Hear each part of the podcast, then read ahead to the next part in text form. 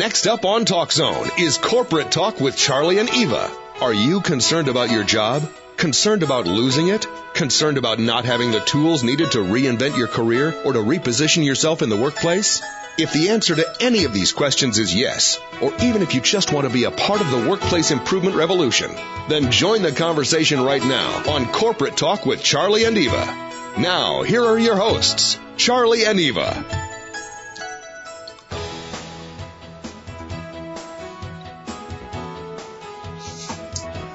Hey, welcome everyone.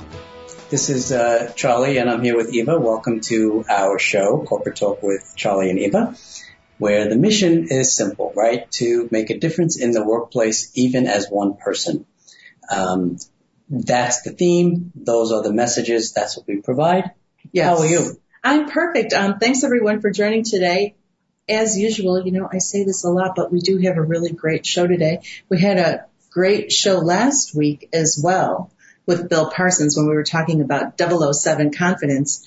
And I think that's kind of a nice segue into this week's show because we're going to need 007 confidence as we navigate healthcare. Absolutely. Um, I, I want to say a couple of things in front of that. First, Yeah. it's very hot. It's in the 90s.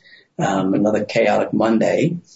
We're a little disheveled, but We we're here. disheveled. So welcome everyone. Um, I want to say we have a great show next week, and I, I can't wait to bring on Corinne Summer next week Mm. because she has reinvented herself from a corporate executive into a best-selling author.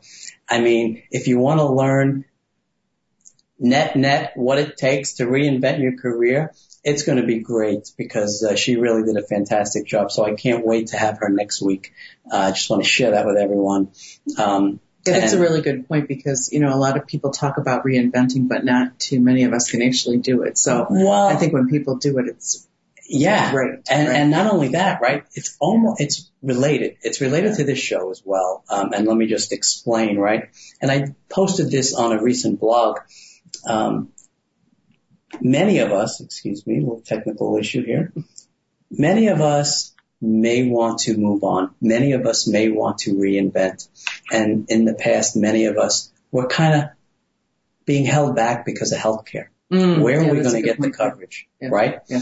Um, things are different now. You have that opportunity, and it may open the doors for us as potential entrepreneurs, right, to change what we do, reinvent ourselves, because we have that option, right? I know for us, we have our own personal health care, and you know, we did it with um, concern.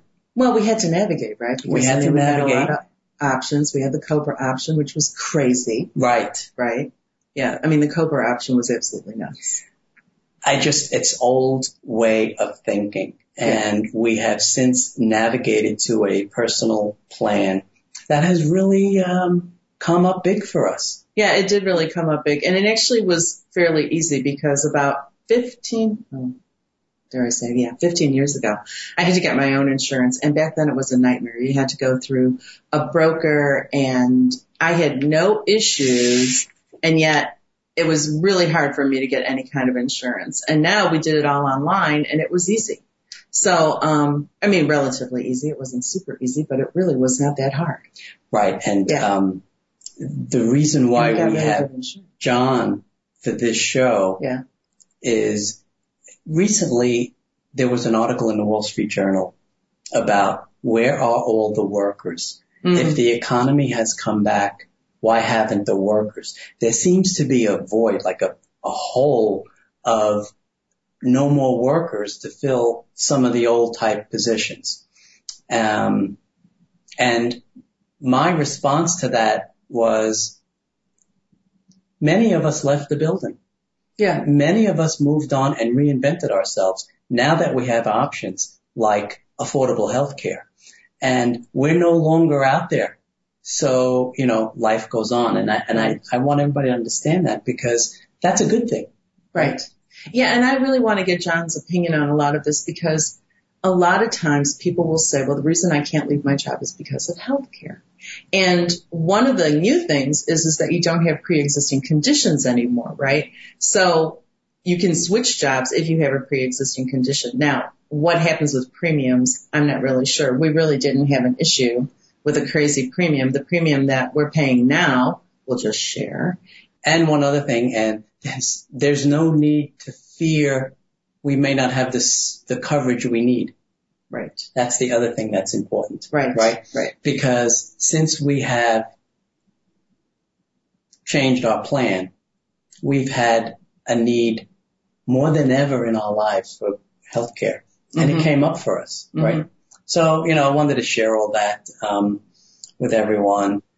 Um, I wanted to say, I wanted to backtrack a little bit because I think we might have lost the feed for a second. And all we're basically saying is that it's a different ballgame now with healthcare and that you shouldn't really let healthcare impact you anymore like it used to. right, Right. right. Um, you know, a couple of things about, uh, Mr. Garner. We take pride in the fact that we have met every guest that we will bring on the show. Um, which is a good thing. Mm-hmm. And when we met John in New York City last year, I mean, all of what you just said clicked. This is the guy we need, Right. right?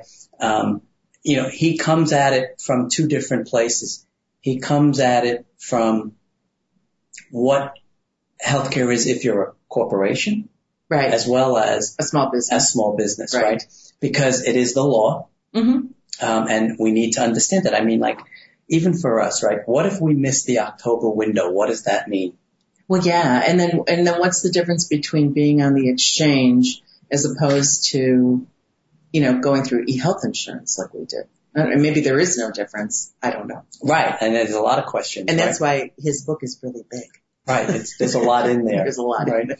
Um, okay. So this is great. A little, uh, you know, information up front and, um, we will maybe take an early break, Mm-hmm. right? So that we can spend more time with John because Correct. it is really a learning show, Yes. right? Um, politics aside, we need to learn about healthcare. Right. Because regardless of the politics, this is what is happening now. And this is what you need to know. And this is what you need to understand. And I'm just going to add something really quick. I also kind of heard in the background that more people in the creative arts are starting to, they had actually migrated to like Europe and stuff for the healthcare, right? And are starting to migrate back because of the Healthcare Act. Interesting. Yeah, I think that's really interesting because now they can get healthcare, which in the past they really couldn't get affordable healthcare. We'll have to see what, if we can get metrics on that. Yeah, I know that would be good, right? Okay, so excellent. Um, we're going to take a quick break. Please stay with us. This is Corporate Talk with Charlie and Eva. We'll be right back with our very special guest, John Garner. And now, let's return to Corporate Talk with Charlie and Eva on TalkZone.com. Welcome back, everyone. This is Corporate Talk with Charlie and Eva, and this is your host, Eva Lewandowski, and I'm here with Charlie Labasco. And today we're and today we're talking about healthcare with John Garner. Um, this is a really big topic, right? I mean, healthcare is a huge topic for us, so I can't wait to get John on the line. But before I get him on, um, I just want to remind everyone that if you have a question, please call in. And the number to call in is one eight eight eight four six three six seven four eight. That's one eight eight eight four six three six seven four eight. If you have any questions at all, please dial in. It'd be great to hear from you. So, um, before we go any further, let's go ahead and introduce John Garner. John, are you there? I am. Hello, Charlie. Hello, Eva. Hey, John. John, it's great to have you on. And before we get started, why don't we, um, why don't you give everyone your contract, your contact information and your website where they can get your book, et cetera. Okay. Uh, the website is garnerconsulting.com. That's G-A-R-N-E-R-C-O-N-S-U-L-T-I-N-G dot com. Um, my email address, if somebody wants to send me a question privately, is john at Garner Consulting. And uh, the phone number here is six two six three five one twenty three hundred if they want to call with a question later on. And the book is the Health Insurance Answer Book. Uh, it's published by Wolters Kluwer, and rather than trying to spell that for people, the easiest way to get it is just to Google Health Insurance Answer Book.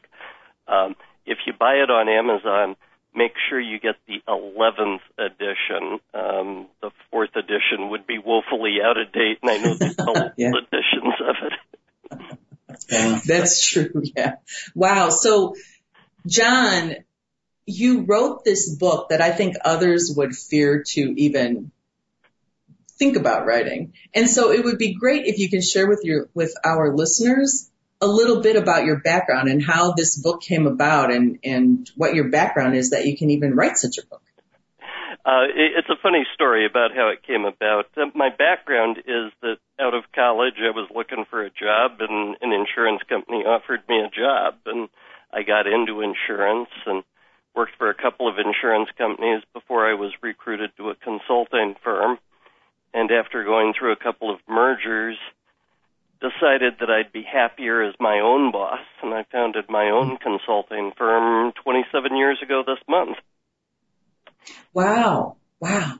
So yeah. you've been you've been in the game a long time, so you've seen a lot of changes. I've seen lots of changes, and sometimes it's the same old things coming around again, which I think gives me a, a great perspective on it.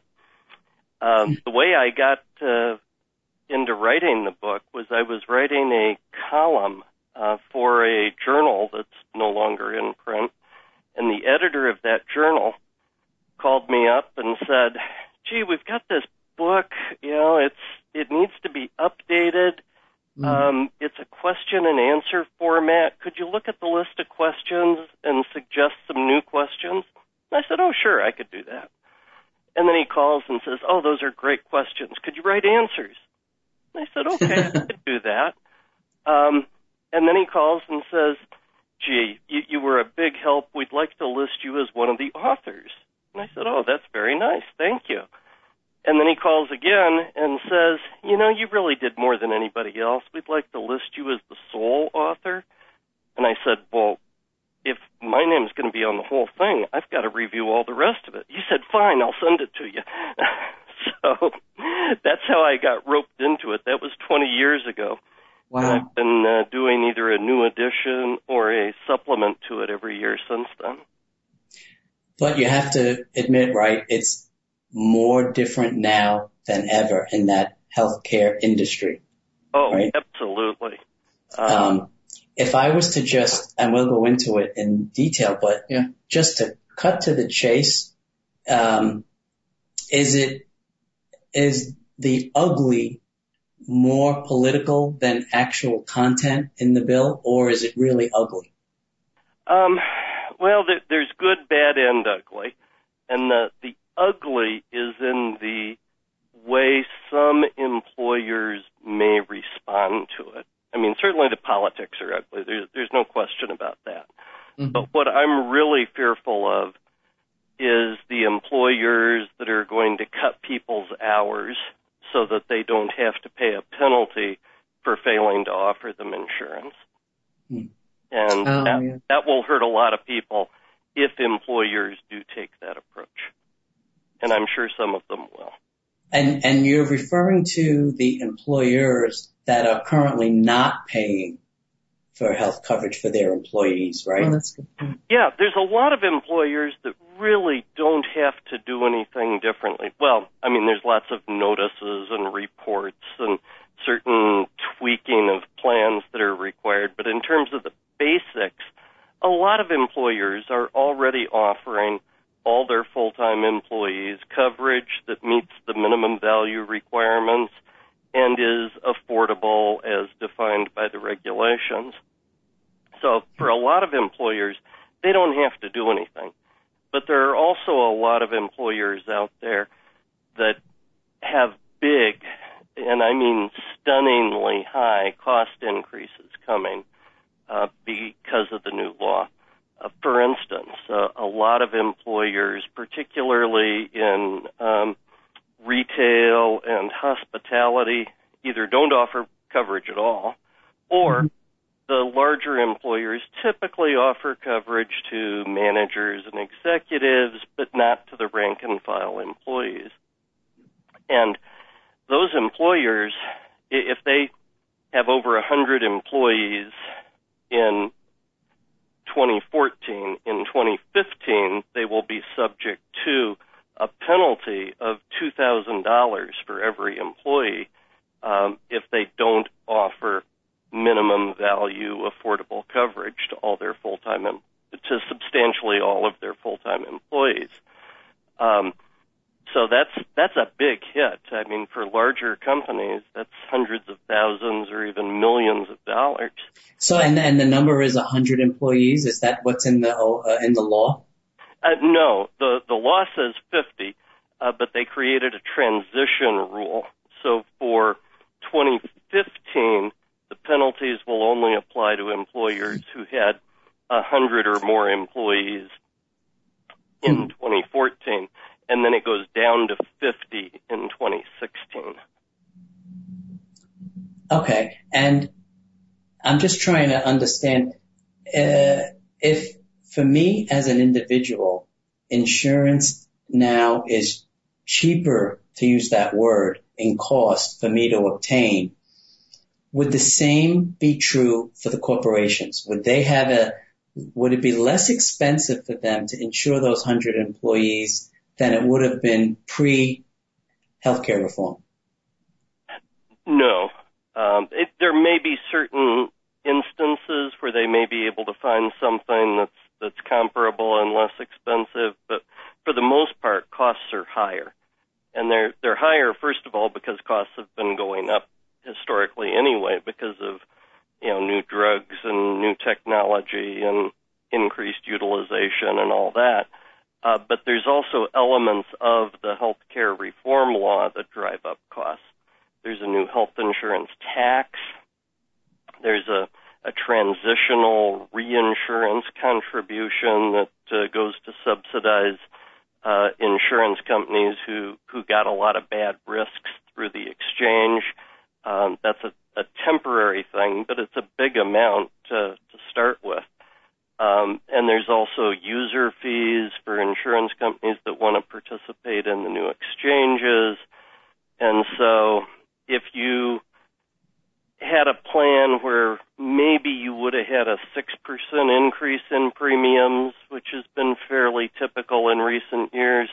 Now, because of these new taxes and fees, it, it's a double digit increase. Um, That's interesting. Did you actually read the bill? I have not read every word of it because there are certain parts of it that don't pertain to me, like uh, rules about the Indian Health Service or taxes on pharmaceutical manufacturers. But I've I've read everything that I feel applies to what I do. Wow, because I, I I go back to um, John Boehner's comment. Nobody read it; it's too big. Right. well, John I Garner read it. didn't read it before John Garner read it, yeah. but nobody had the chance to. Interesting, right? I Mm. mean, Yeah. things are different now, for sure. Um, and maybe it's the advantages on um, the individual, it seems, right, John, than it is for the corporation. Oh, uh, individuals are clearly better off. Uh, there, there's some people who may be worse off. They may have had a, a high deductible plan that had sort of bare bones coverage that they were very happy with, and now that's not available anymore. But uh, the vast majority of people are better off. They they have the opportunity to get insurance. Uh, there's no pre-existing conditions exclusions. There's no lifetime maximums. You know, most people are definitely better off. Yeah, I mean that's what we found too, and we went looking for our own insurance. And and actually, I had a question on that regarding now employers that are giving their employees insurance. Is there ever a time when, as an employee, because I know sometimes you know, is I had individual coverage for a long time where it was just me, and that was always relatively inexpensive um, for me. I mean, not for my employer. But then when I know my friends that had families that had children, that could rise substantially. does it make sense now if you find that your insurance coverage could be kind of high by your employer? Does it make sense to look on the exchange or to look on like ehealthinsurance.com? And, and I actually have a question going forward on that too, but does it make sense to look for your own coverage if you think that what you're paying is high? Yeah, uh, a lot of employers are increasing the amounts that employees have to pay for family coverage. Mm-hmm. So even if the employer is making some contribution toward that, it's entirely possible that people could get uh, more affordable coverage either on an exchange or uh, directly from an insurance company, or as you say, through e-health insurance. Um, the the important thing is if they've been offered coverage through their employer that is mm-hmm. both affordable and minimum value, they're not eligible for a subsidy if they go to the exchange. Oh, I got you. Okay. But yeah, I was wondering that because it just seemed like when, when I had become a consultant quite a while ago, um, over 15 years ago, when I had to go get my own coverage, I had to go through a broker and it seemed like I just had to go through all this hassle. And then when I finally did get coverage, it was not through like Blue Cross at the time or Anthem now. I mean, it, it was through some, you know, like Bob's Insurance Inc., right? And there was nothing discounted. So it just seems like now, I mean, people really have an opportunity to, if they think that their employer's health insurance is too high, so it does actually make sense for them to shop around a little bit. Well, let me, let me ask a question now, right? Based yeah. on all of that. So I have a company and I have a hundred employees. Mm-hmm. And if I don't offer them health insurance, I may be subject to paying a fine. Mm-hmm. But what if they can get better coverage, maybe even less expensive on their own, John? Do, could I just say I no longer offer the coverage because it's so readily available? Uh, that's right. I think some employers will take that approach. They'll just say, fine, I'll pay the $2,000. First of all, $2,000 is less than what most employers pay toward the cost of insurance anyway. Mm-hmm. Yeah, I would think it would be a lot less, actually. Yeah, I mean your your average yeah. cost is probably around ten thousand uh, dollars. Mm-hmm. The the thing is, you know, if the 2000 is not tax deductible, so you need to factor in the impact of the, the loss of tax deductibility on that. And if you've been giving insurance to your employees and you take it away, then they're going to want to be made whole, uh, which means paying more money, yeah, more money, which mm-hmm. is um, subject to payroll taxes and it's taxable to the employee, and so they're going to want to be grossed up. So if you're looking at, gee, I've been paying ten thousand, now I only have to pay two thousand, that looks like a big savings. But when you factor in all those other costs, it may actually cost you quite a bit more to pay the penalty. Now, for an employer who has not been offering insurance to all their employees, it might very well be more cost effective for both the employer and the employees just to pay the penalty and not offer any insurance at all. Uh, it, it depends on the makeup of the workforce. If the employees are going to be eligible for Medicaid, uh, if their state expanded Medicaid coverage, or if they're going to be eligible for subsidies, the employees definitely could be better off uh, going to the, through the exchange to either get the subsidy or the Medicaid coverage. Um, okay, so we're about a minute or two before a break, but I, I just want to clarify something, and that is if I'm a corporation with a hundred or so employees and I fit that that demographic we were we're discussing, am I obligated to offer insurance to my employees, or is it an option? What I'm hearing now is it's not really an option because if they opt out of the coverage, even if they choose to opt out, I still have to pay a penalty? That's right. You, you, employers don't have to offer the coverage, but if they don't do it, they have to pay a penalty. But if they offer it and someone opts out, they don't have they don't have a penalty then, or do yeah, they? They do.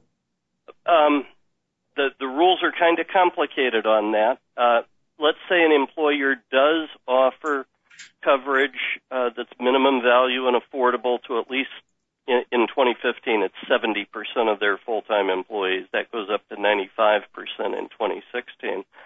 If they offered that, but let's say somebody's in that 30% that is not offered coverage and that Yeah. individual goes to an exchange and gets a subsidy, then there's a $3,000 penalty for each one of those employees who gets a subsidy. Okay, so the plot thickens. We'll have to talk this out a little deeper when we come back from our break.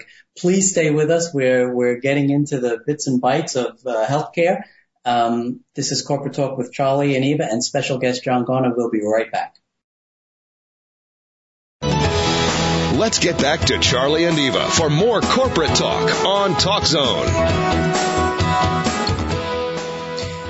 Okay, guys, we're back. Um, whew, that that Charlie speaking guy we heard on the commercials, he's uh, getting a lot that? of press. Who's that? I. Charlie Labasco.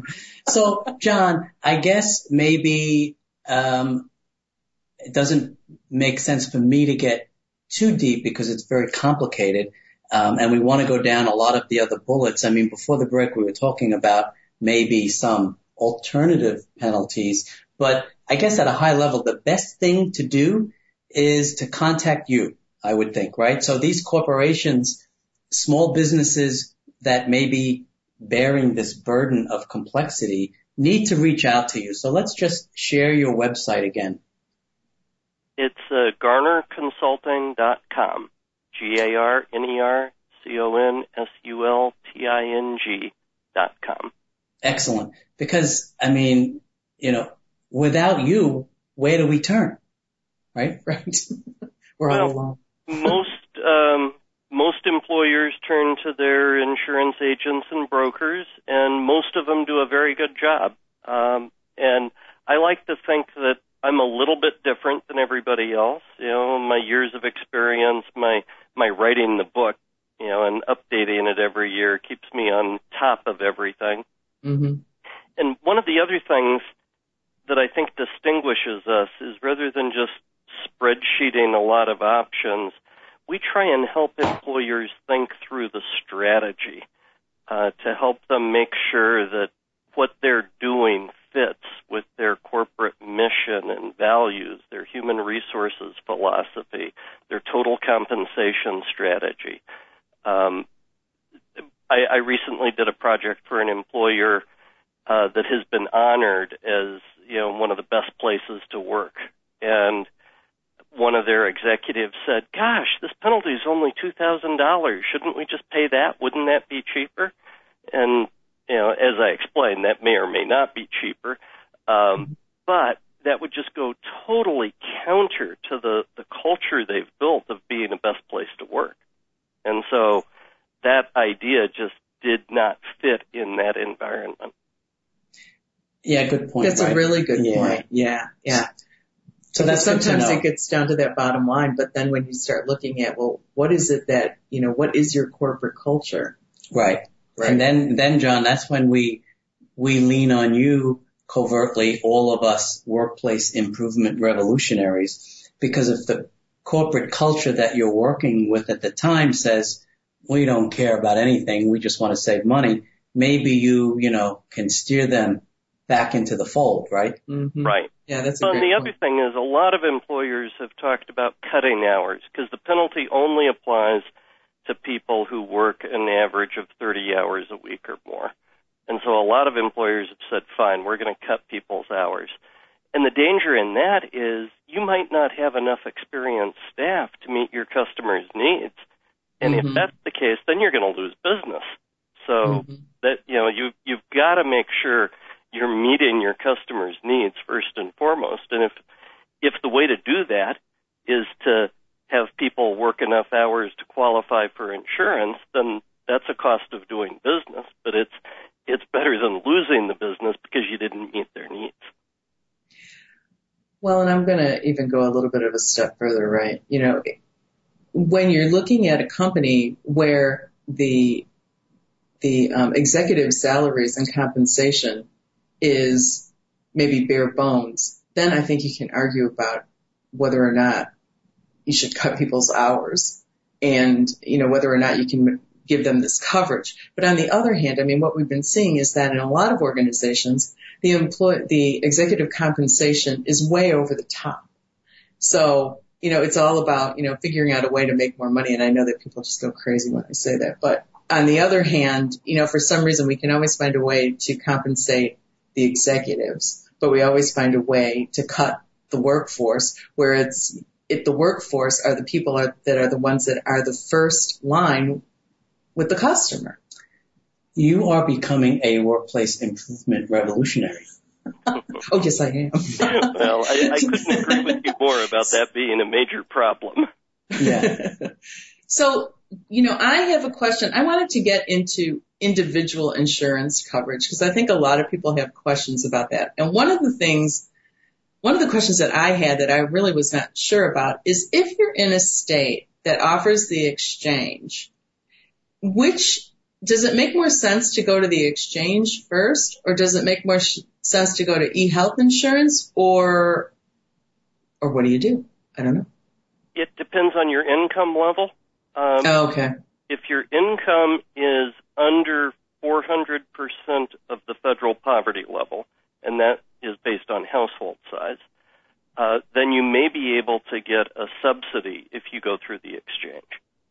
Um, now, you, you won't necessarily get a subsidy. The subsidy is intended to keep insurance costs under 8% of household income. And in some areas, like Southern California, where I live, the premiums on the exchange were so low, there were there are a lot of people who make less than 400% of the federal poverty level who don't qualify for a subsidy because the the premium's already under 8% of their household income. So it's it's a complex formula, but uh, depending on your income, you may be able to get a subsidy if you go through the exchange. Subsidies are not available outside the exchanges. And the whole point of the subsidy is to keep your healthcare costs within the 8% range of what? Your total household budget? It's the household income. It's a modified adjusted gross income.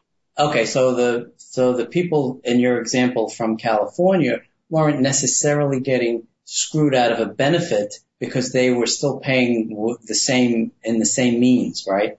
Right. They they had insurance available for less than eight percent of the household income, so they didn't get a subsidy, but they they had affordable health insurance. I'm wondering if we have metrics on the numbers that went through the exchange that did not qualify or receive a subsidy because I think there's also um, a thinking out there that the anybody that goes through the exchange is getting government assistance. It's not necessarily the case. It's right? not the case. Um, I believe I saw a report during the open enrollment process, not a final number, uh, that indicated that over half the people getting coverage through the exchanges were getting a subsidy. Really? So if if someone doesn't qualify for a subsidy, um, in most parts of the country, they can get the same policy directly from an insurance company at the same cost. And so it, it's just easier not to mess with the exchange because the there's lots of hoops you have to jump through on the exchange websites. Uh, right, and you don't and, have to you know, do all that just, dealing directly with an insurance company. Right, exactly, and that's what we did. Right, because yeah, we because did not go through the exchange. I was clueless. We'll yeah. share this with everyone. Okay. Um, and, and we went to the insurance company directly, but we well, we went to eHealth Insurance, and they had options on there, and I just and, started clicking. And we were able to get a plan that had since been basically reinvented to support the healthcare reform modifications. Does that right. make sense, John? Right. A, a, lot of plans had to be modified to meet all the requirements of healthcare reform. Yeah. Yeah. And, and ironically, at the end of the day, we're paying less than we were paying in corporate. Mm-hmm. And I'm on the fence whether or not the coverage is actually better. It might even be better now. Well, we just have a, we have a high deductible now. which is different, right? We didn't have that before. Yeah. But yet, once we met that deductible, so actually I had a question on that. So I know there's no lifetime caps anymore. Can they still, um, what's the word I'm looking for? Can they still deny you coverage? Uh, no. You know, they, they can't deny coverage because of your health status. Now, if you fail to pay the premiums, they can cancel your policy. If you okay. commit fraud, they can cancel your policy. Um, but they can't deny coverage no matter how sick you are because of health reasons. Okay. But they can, I'm assuming that they can increase your premiums though, your monthly premiums. No. Um, oh, they can't. Individual insurance policy, well, they, they can increase them, but they can't zero in on the sick people and increase only their premiums.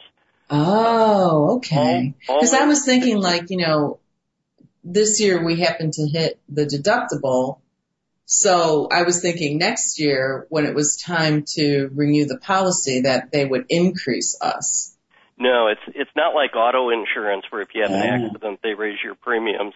The the claim experience for all individual policyholders for an insurance company within a state is thrown into one big pool. And based on the experience of that entire pool, then the rates will change so that if an insurance company gets a lot of sick people and not very many healthy people, then their rates will go up. And that's that's part of what this reinsurance contribution I was talking about briefly is designed to mitigate. You know, there will be payments to insurance companies that get a lot of bad risks through the exchanges, but um, they they can't say, "Oh, you met your deductible, we're going to raise your premium." Hmm. Um, oh no, I didn't know that because I know when I had my own insurance in the past, I mean, every year my premiums were going up and they were going up by a lot, even though I really, I didn't have any claims because I had a high deductible then and I never reached the deductible. So that's really interesting to know. That's a good bit of information. Yeah, it really is. Yeah. Um, and, uh, we're gonna take our next break in a few seconds. John, so please stay with us when we come back. I have a question about your book that I want to ask, and then we'll go down the bullet points of some of our lightning round type questions um, okay. that you, you know, can help us with because we all, this is just found information. Right? It is, yeah. So please everyone, a uh, lot more info coming. This is Corporate Talk with Charlie and Eva and our very special guest, John Garner. We will be right back. Welcome back to Corporate Talk with Charlie and Eva on TalkZone.com. Welcome back, everyone. This is Corporate Talk with Charlie and Eva, and our guest today is John Garner, and we're talking about health insurance. And just to give you a little bit of information about John, his website is garnerconsulting.com. That's G-A-R-N-E-R consulting.com. And his book is the Health Health Insurance Answer Book and make sure you get the 11th edition when you go on Amazon. And you can also check out his book on his website. So John, I mean, all of this information has been great. I mean, we could talk for another couple of hours, right? And I think that we still would have unanswered questions. We but we wanted all day about it and not address everything. Not address everything. That's absolutely right. But what you have addressed has been really helpful. So basically what we're finding out is that for employers, it's not so great, but for the individuals, it's pretty good right? Yeah, it sounds like it. Yeah, it sounds better. So, um, I know that you had a question around the book. Right, well, I had a question around the book, you know, and and I just want to share this, right? Because um, most of our guests have written a book, mm-hmm. and we admire them for that. Okay, right. Um, but in John's case, it's a little different mm-hmm. because he's writing a book about the ever-changing laws of health insurance.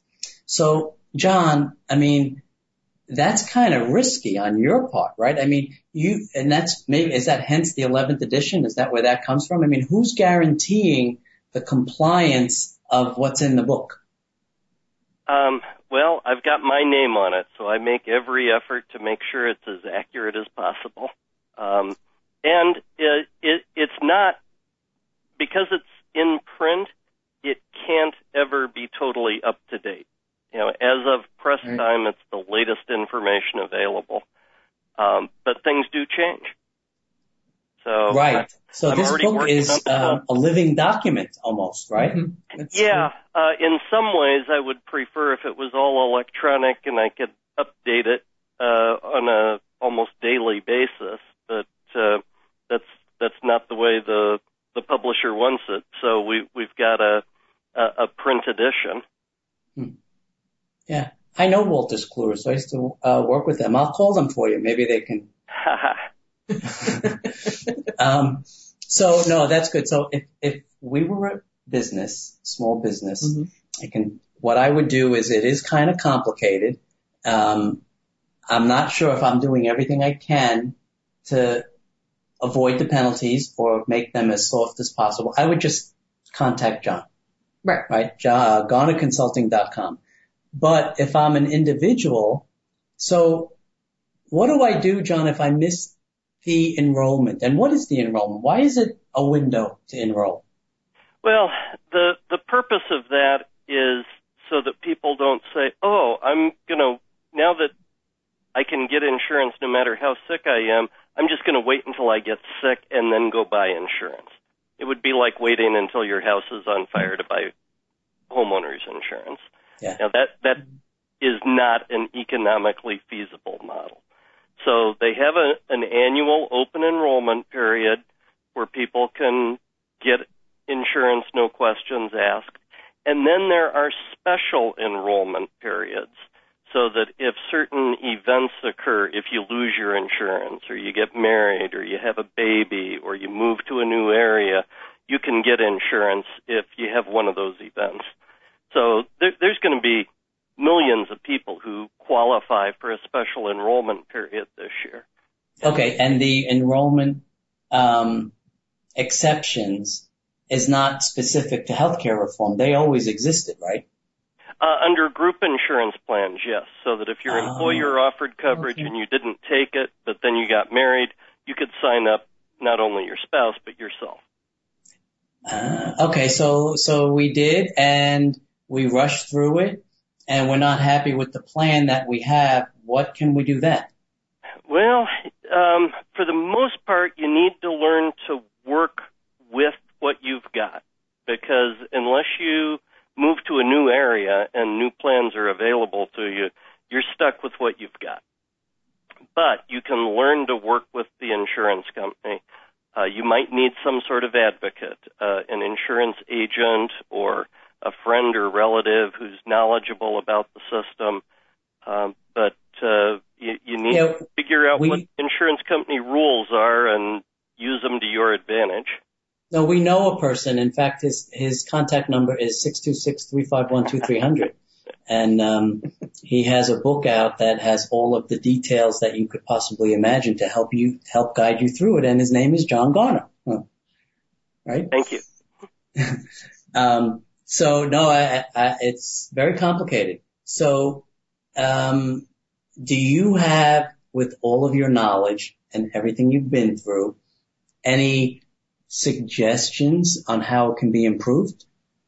I've got a lot of suggestions. Uh, the the biggest thing that concerns me is this 30-hour cliff that we talked about, and how employers might reduce employees' hours under 30. And you know, the problem isn't 30. The problem is that there's a cliff. If it was set at 25 or 35, you'd have the same issue. Um, what I would rather see is something that's prorated. So that let let's say maybe change the 30 hours to 35, and then if someone worked uh, less than that, have a penalty that would be prorated based on the actual hours worked compared to the base of 35. And that way an employer would not have an incentive to cut people's hours. Yeah, yeah. Oh yeah, that's interesting. Yeah, John has our back, you can tell. Yeah, right? he does. Yeah. That's good. And yeah, so I have also some questions on individual insurance because I think that people aren't understanding that things have changed. So even if you have a high deductible now, aren't certain things, aren't certain procedures now covered even before you hit that deductible? Yes.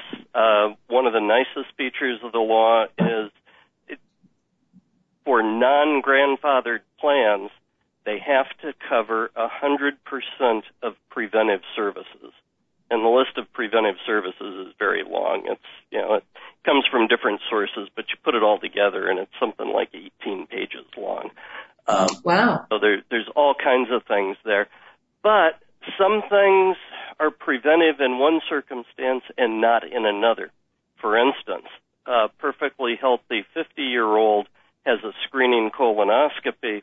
That's preventive. That's 100%. But let's say that screening colonoscopy turns up a polyp, and so the doctor wants to do another colonoscopy in a couple of years, or maybe in just six months to make sure they got it all.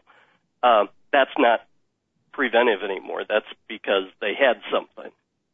So the the rules are kind of complicated, and a lot depends on how the doctor's office codes things. If you go in to see a doctor to have your blood pressure checked, and while you're there, you say, "Gee, I've had this cough. Can you listen to my chest?" Know, if the doctor codes it that the blood pressure screening is the primary reason for the visit, then it's preventive and it's paid at 100%. But if they put down the cough as the primary diagnosis code, it's not going to be paid at 100%.